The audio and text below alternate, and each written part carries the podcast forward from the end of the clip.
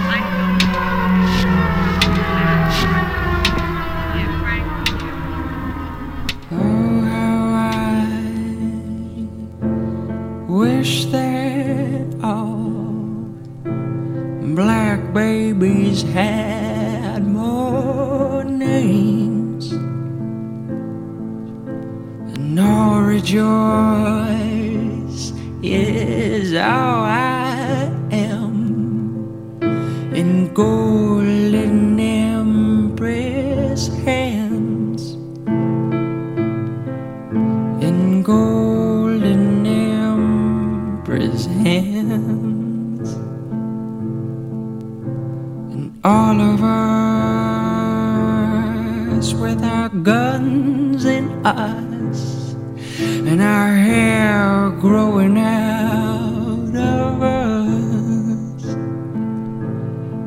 When her belly bleeds it's an open seed that's draining to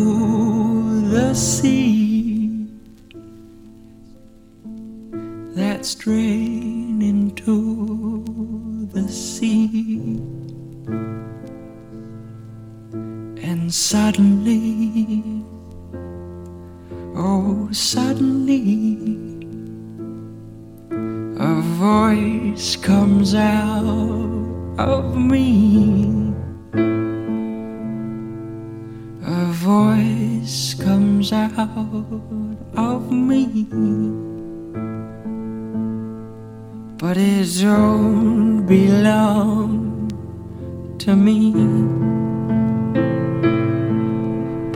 Don't belong to me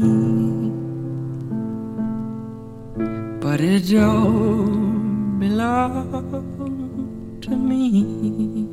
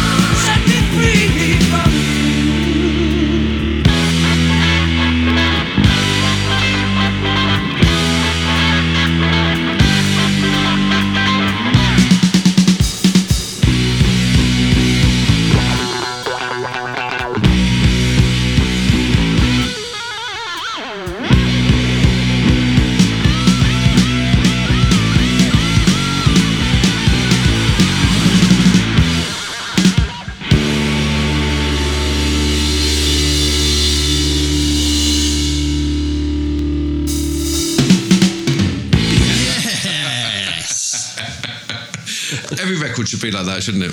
That is how you end a song, isn't it?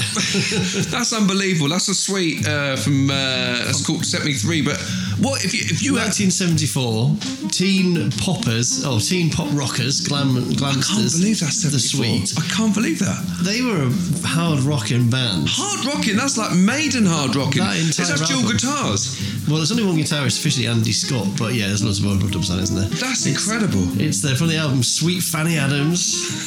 Amazing. and there is someone there called Sweet FA as well. That song was covered by Saxon. Um, and you can tell that was an influence on like all those new wave British That's a bit of you, bands. innit? Maiden, Saxon, Priest, they all heard Venom. that tune. They must have all heard it. That's a bit of you, isn't it? It's great. I mean, the thing is, I never had that record until a couple of years ago, and Jimmy bought me it.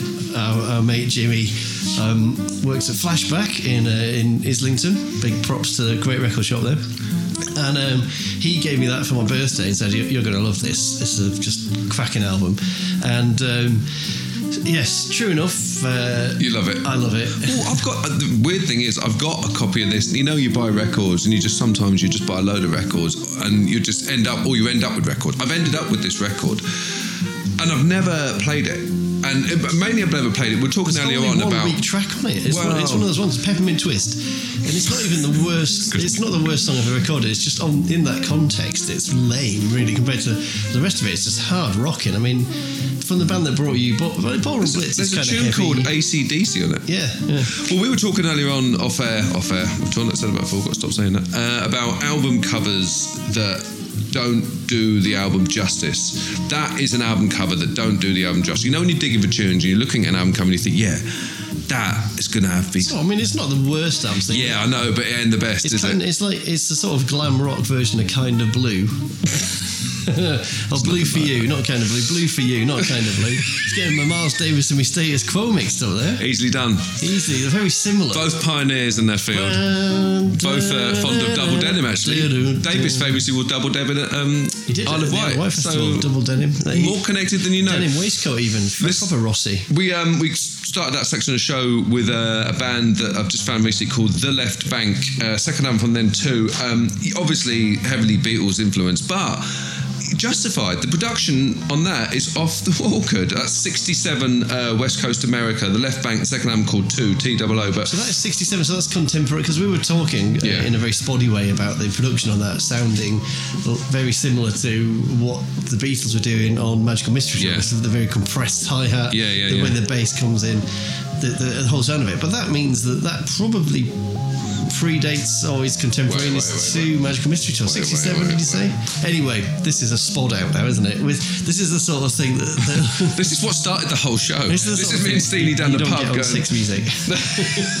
because no one cares. I'm going to stick my neck out and say late 67, early 68. Either way, it's a rocker. Almost exactly the same period, um, as, and It's amazing though, isn't it? That it's just they could borrow so heavily and yet come up with something that sounds Well, fantastic. It sounds like they're borrowing heavily, but it sounds like they're actually happening at almost at the same time. So you wonder, some uh, you know, the, the Beatles didn't exist in a vacuum. They were influenced by things, and, no. and uh, it might be, you know, you never know. It's a good album that. We followed that up with, uh, who do we follow that with, Steve? Uh, oh, that was uh, Devendra Banhart Love and uh, the In Golden Empress Hands, which is a, a strange little tune. Beautiful vocal production on that. I think. I mean, it's one of those ones where the vocals are so well captured, and it, it's got that whole thing. I mean, I'm a big Devendra fan anyway. Love, love a lot of it. I mean, he sort of. I was saying when we were listening to it, to James, it's gone a little bit off the boil of late because he he went into that indie trap. Of uh, early on, he was as weird as you like, and um, was basically like a putting out these sort of Marc Bolan influenced weird tunes and albums that were just didn't sound like they were from this period at all. They didn't sound like they were certainly from the from this century. And um, But that- you like gone- that? and, and I really like that. And then he's sort of gone a bit. A little bit poppier and a little bit more accessible, which is uh, this is great, I suppose, for him if he's, that's what he wants to do. But you know, those uh, those the early records of his, like that one, yeah. they were a bit like sketches of songs in a way. So sometimes it's it's like once you get into that kind of masterclass of what, what they call mature songwriting, where it's very, got a very definite Yeah, verse, you can go Scott. bridge. You can go Scott Walker mature songwriting, and then you're well off into Well, having. exactly. And uh, we followed that up with uh, this record. It's not only the song, but it's also the record. When I first met a group of friends of mine, uh, we spent a summer playing. Um, well, this is Monkey. This is Monkey's record. Thanks, Monkey. It's one of Monkey. My mate of mine had a most fantastic. Still has. I'm borrowing it. You know, you know, he's talking about. Uh, he has a fantastic record collection. I'm talking absolute prime classic indie, but all smashed. If you put on a Monkey record, it's like. But this is Oh, one he's a that doesn't jump. own heart. Exactly. Played and loved and cherished. Charlatans then love that track. Right. I've got this is a little bit of you want that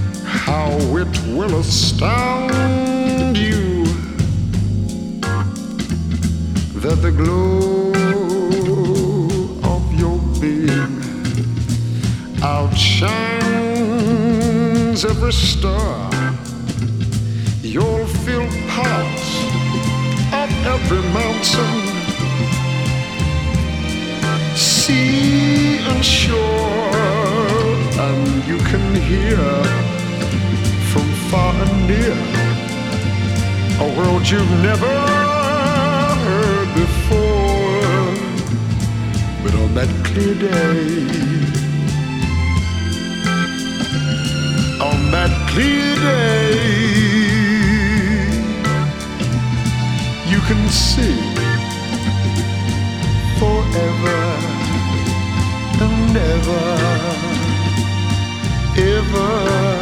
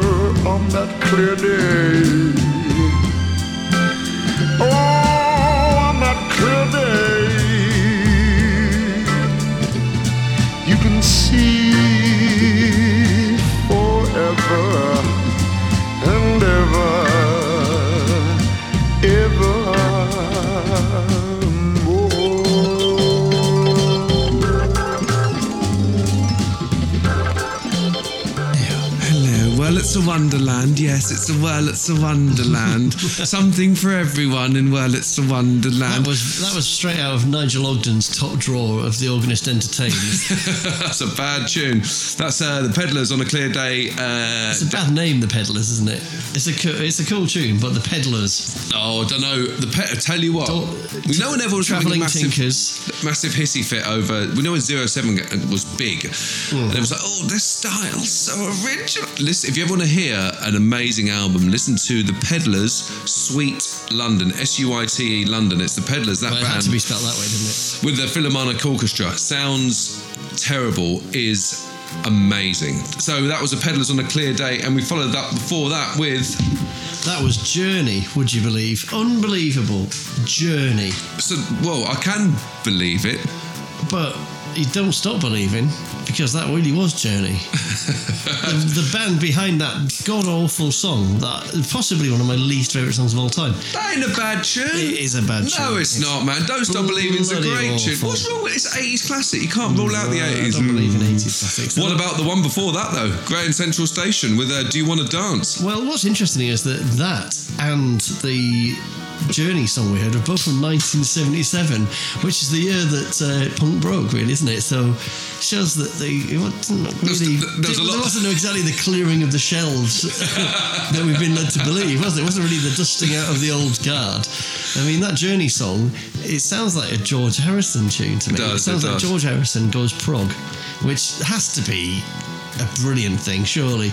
In, in fact, saying that, there is a version by Spock's beard of um, That's not even Beware of. Darkness, Spock's which beard is is really not a cool. band. There is. There's yes. not a beard. There's not a beard called Spock's band. There's not a band called Spock's There beard. certainly is, and they're a prog band, and they did a cover of What- Beware of Darkness off of All Things Must Pass, and it's pretty good. Is it? I like it. So we kicked off that yeah with Graham Central Station. Do you want to dance? Dirty funk um, business. Now From Larry Graham, ex Sly and the Family Stone, and the man that band also brought you Pow, which is one of the greatest funk tunes ever. It's not bad, but it's not as good as this.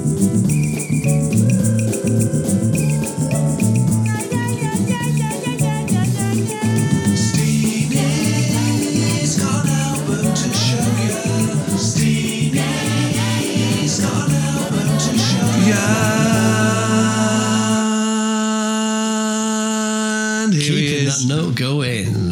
So, this is uh, this album choice is basically a bit of a Colston Newcastle choice, really, because I imagine our listenership to be. Um, a bunch of very round, very middle-aged men who And if know it's not, their we, music. we accept anyone, by the we way, accept anyone. This and we love you it's an exclusive club because I know that there are a lot of um, if uh, Twitter bots and uh, Facebook people are to be believed. There's quite a lot of young, uh, hip young kids from all over the world listening to us. But um, I'm not kidding myself. I also know there will be a lot of beardy old geezers listening to this, and this really is me just telling you stuff you already know, teaching you to suck eggs, basically, because That's what we should have called it. Yeah, teaching you to suck eggs. because this really is an album that you know, and I just been dying to play something off of this for such a long time, and we've already played tunes from the other Steve Marriott, giving it away already, spin-off bands. So we've already heard um, uh, Humble Pie. I think we've played some Humble Pie, and we've played some um, Faces as well, which isn't Steve Marriott, but it's s- Small Faces. There we go again, um, spin-off. So here we go. We're going back to the source here, and there's not much to say about this album. There's only one album really to choose from, The Small Faces, because it really is an album. It's one of those ones where they made it with the intent, the, the, the express intention of it being a record, a, a sort of all-encompassing experience that you put on. To the extent that they, you know, hired a narrator, Stanley Unwin, to do little bits of the nonsense story on the B-side, and it's just it so hangs together. I mean, it's as, as concept album goes, uh, go sorry, um, it's not. You know, it, the concept is loose to say the least, and as they all are. But this one, I think, goes a, a bit better than most of them because the storyline is sort of there for a lot of it. And um, What year is this, Steve? uh, is it 68, I think? Um, so it's it's that prime period of British psychedelia. Hang what's the album? Oh, well, the album is. the album's Ogden's Nut Gone Flake, as if you hadn't guessed already. And so it's uh, everything about it was geared towards it being a monumental release. It's got this uh, iconic circular sleeve modelled after a tobacco tin. Um, it's all the songs kind of linked together, or most of the songs linked together in a sort of narrative. There are a few songs that uh, exist outside the, the, the, the narrative, but it's every song is so strong on this record that uh, apart from there's whimsy on the B side as, as as there always is, but even the whimsical stuff is great. I mean, it's it's one of those ones where you listen to it and you think this all happened. This is laid down and it's probably just tossed off in uh, a few weeks. They just you, know it, bands would spend years putting this together. From the opening track, though, I mean, if, you've never heard If this you've got- album, if- my God. Well, we're skipping the opening track, which is a know. shame because it's a personal favourite. But all the kids know the opening track because it's on Grand Theft Auto. so, Um, No, it's not, is it? It certainly is. Yeah, it's on um, Kenny Loggins' classic radio station on Grand Theft Auto for all you uh, PlayStation buffs out there. Um, you'll have heard it.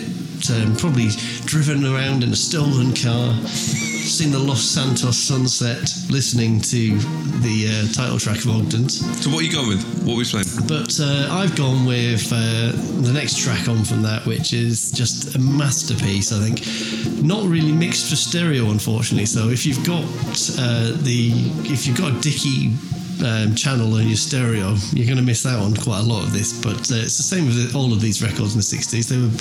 Well, stereo they were, was were, new. Stereo was new. They were messing with a magic they didn't really understand. So this is Afterglow, which has got the greatest bridge ever, apart from Son of a Preacher Man, in any tune ever. So here we go.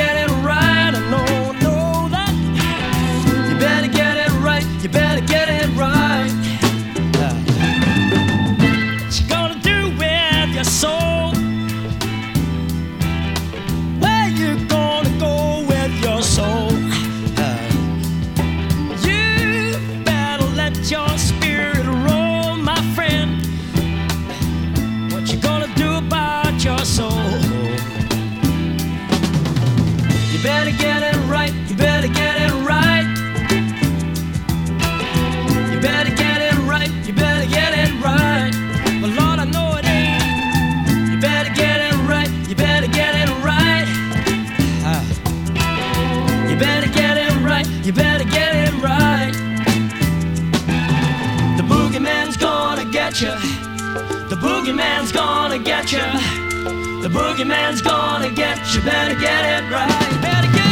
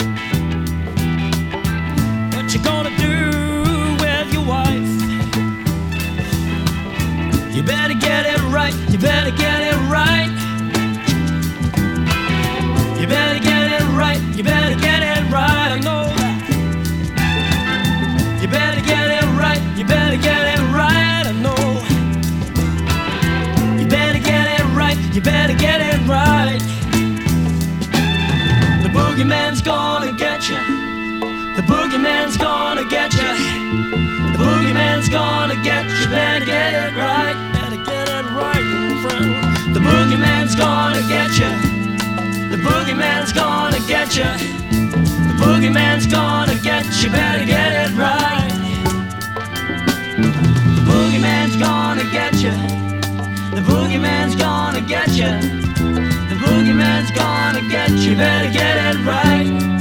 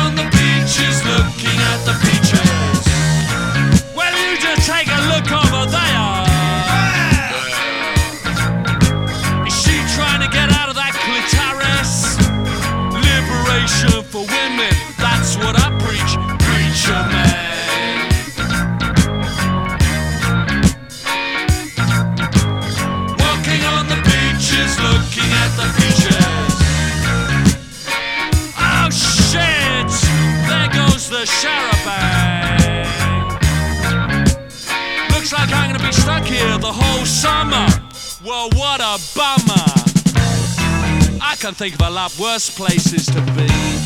Like down in the streets, or down in the sewer, or even on the end of a skewer.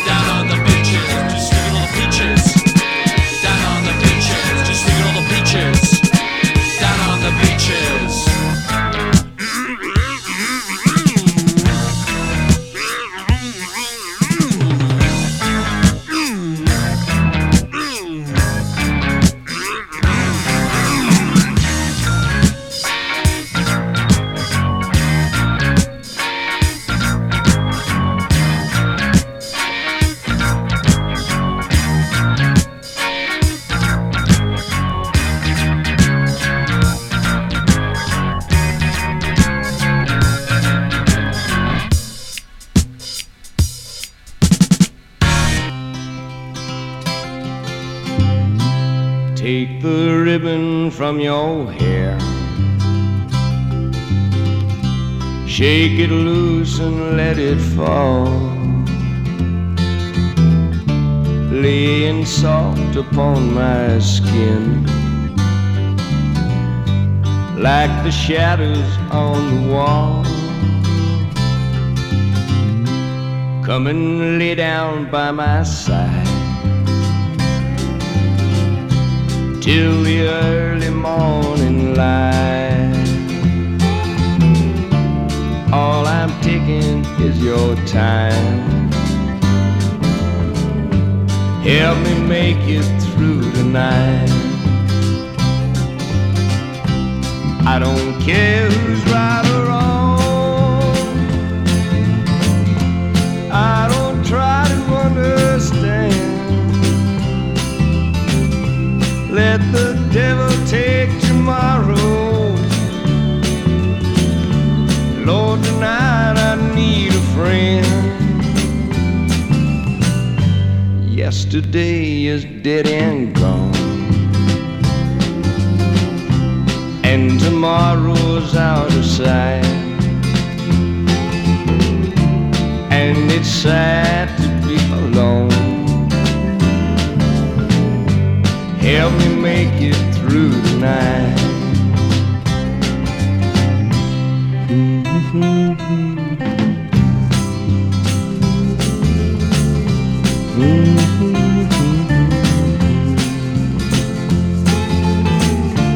Lord, it's sad to be alone. Help me make it through the night.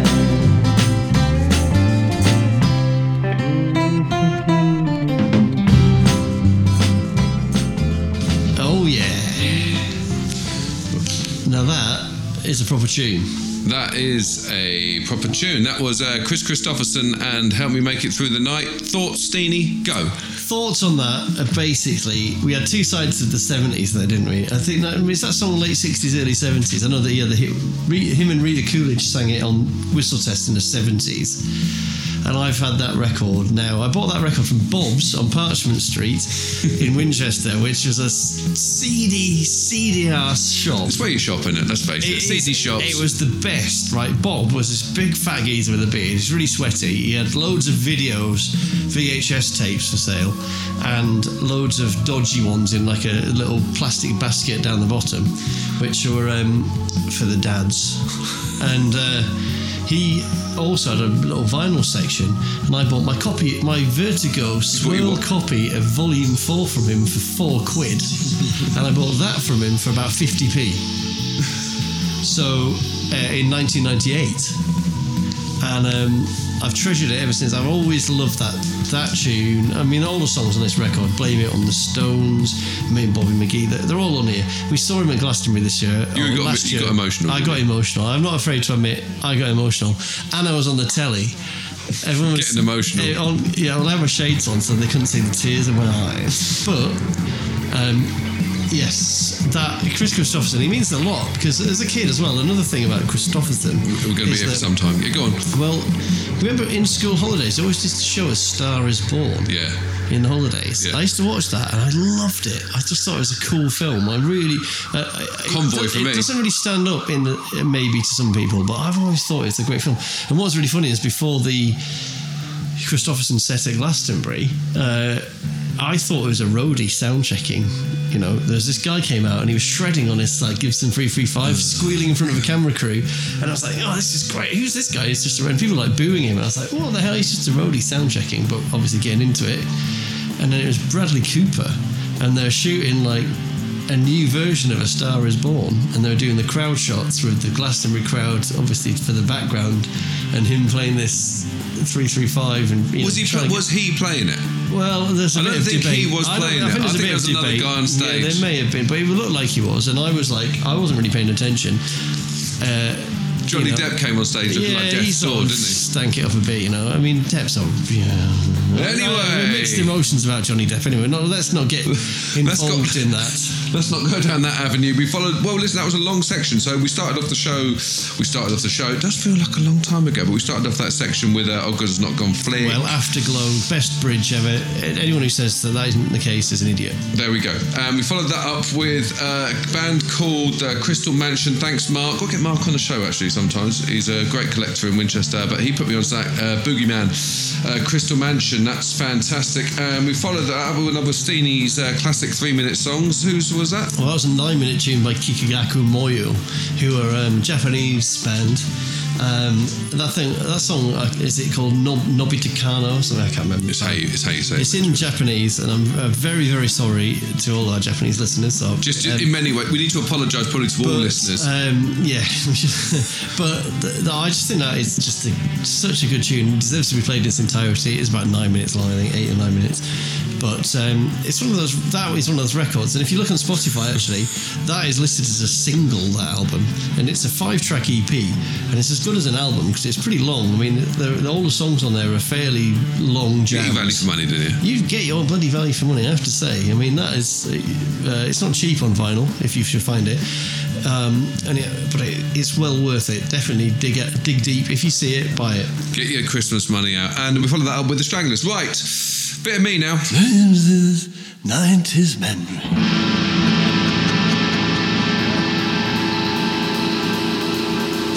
Well, uh, we're going to come to the end of the 90s memories. As we've told you before at the start of the show, we're going to have a bit of a shake up. Uh, we'll tell you about it more after this track. But um, We're I- killing the 90s. we are going to kill a night. Well, listen, uh, for me personally, the 90s started and In 1990. it did, as, as where all the 90s start in 1990.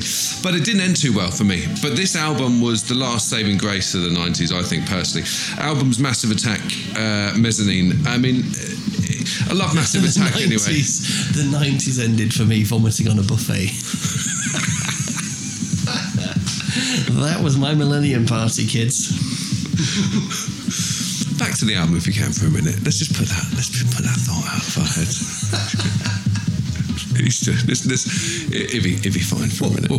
so Massive Attack, fantastic, love them, love them, love them. First album, Blue Lines, absolutely seminal. Um, everyone had it in their collection at school. Everyone's probably got it in their collection now. It's just a classic album. Followed up with Protection was a little bit hit and miss for me, but um, by the time Mezzanine came along, I, I, I wasn't absolutely wasn't prepared for the direction they were taking. But from the opening moments you put it on, it's just one of the deepest, introspective, darkest, genius moments of music and production to this day. You put this album on now, it stands head and shoulders above albums that people are still trying to emulate now. Just the bottom end and the bass, everyone would just try and crank it just to hear the definition between the kick and the sub. It's, it's unbelievable. But yeah, start to finish, an absolute masterpiece. And as I said, the 90s, after 97, 98 was going a little bit twee, and then we got to this whole kind of big uh, Fatboy Slim, big beat rubbish that ended the 90s. No offense, Fatboy Slim, but I hated it. And uh, I just thought the 90s, and then the millennium came, and then um, you know, it's been crap ever since, isn't it? Okay, grandfather.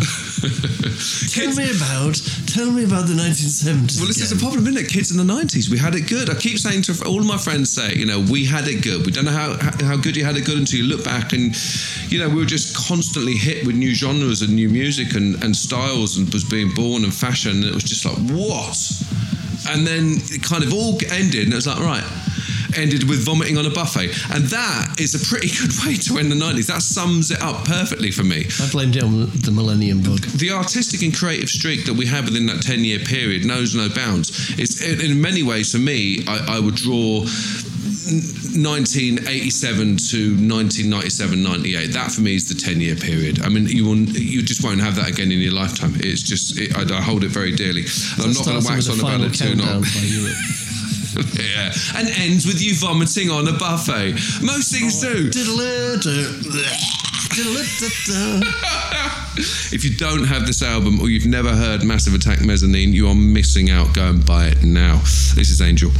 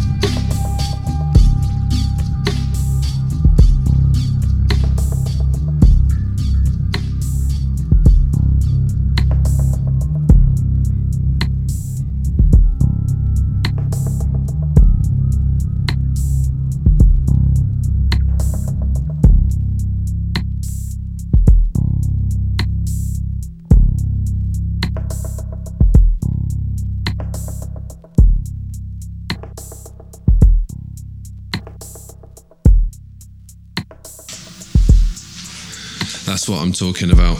Massive Attack, Angel, just.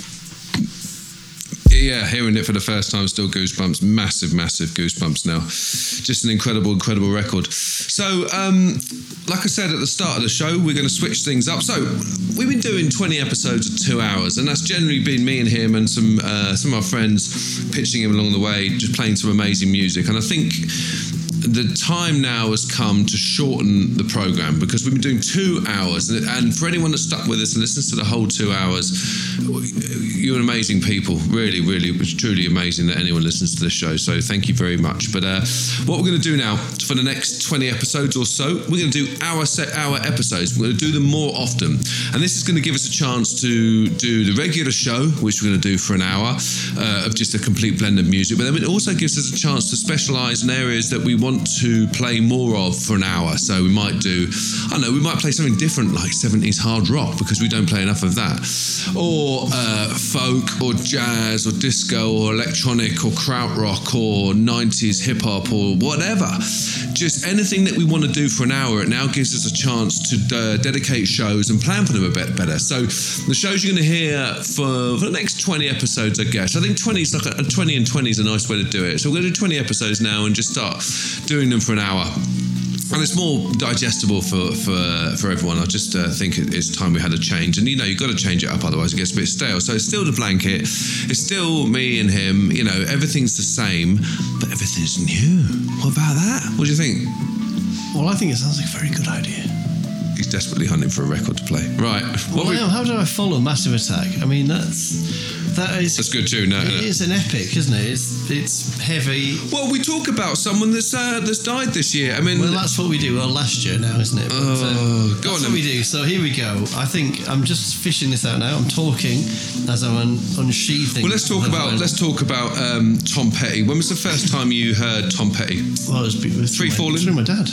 Um, so my dad is a huge Tom Petty fan, um, and so I grew up pretty much listening to him. And it was funny because because of that, um, for a while I went through that period of not really being that into him, of rejecting him in a way. Yeah, I know what you mean. Yeah. Um, No, yeah. I know what you mean. and um, and so it was a it was a, a funny thing when he died for me because it was it was a it was a bit like it was a bit like a relative who you sort of knew um, but didn't really know passing on.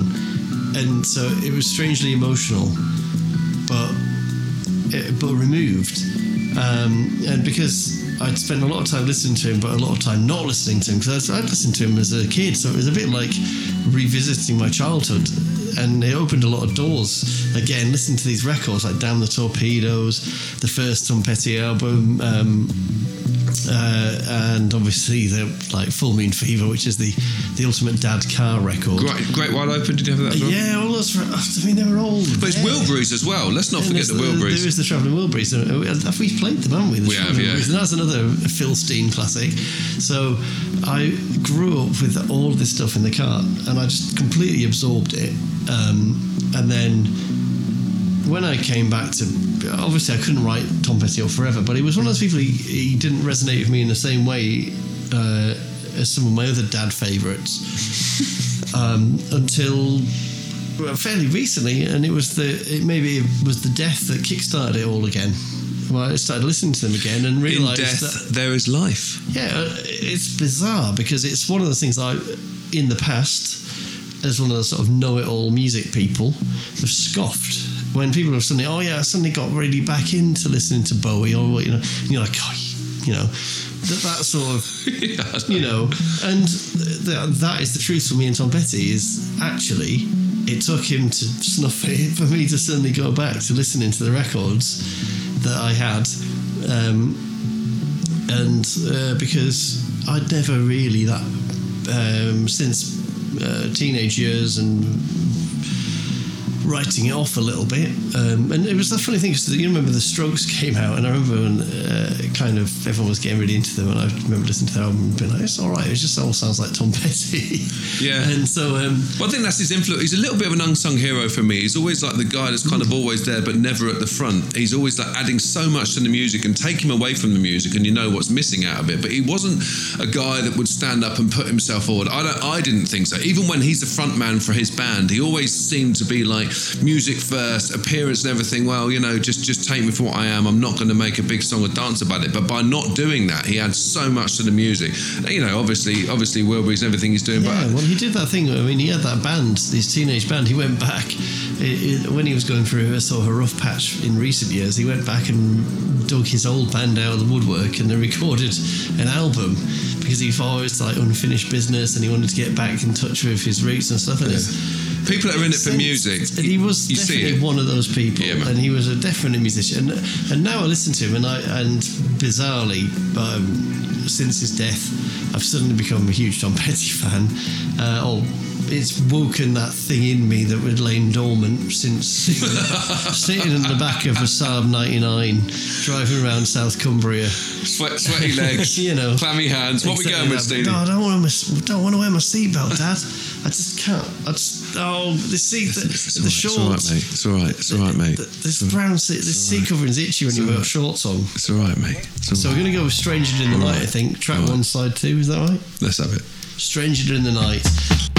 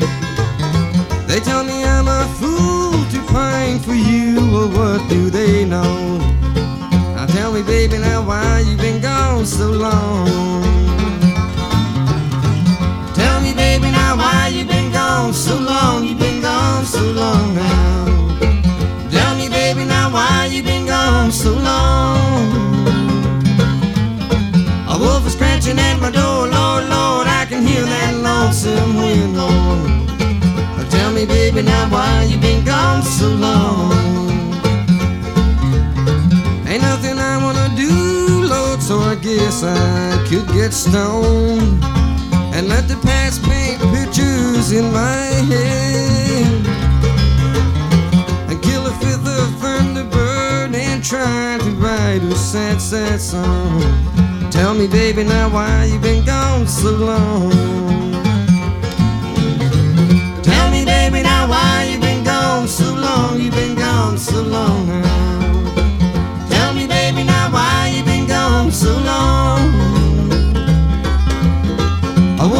scratching at my door, Lord, Lord, I can hear that lonesome wind blow. Tell me, baby, now why you been gone so long? Tell me, baby, now why you been gone so long?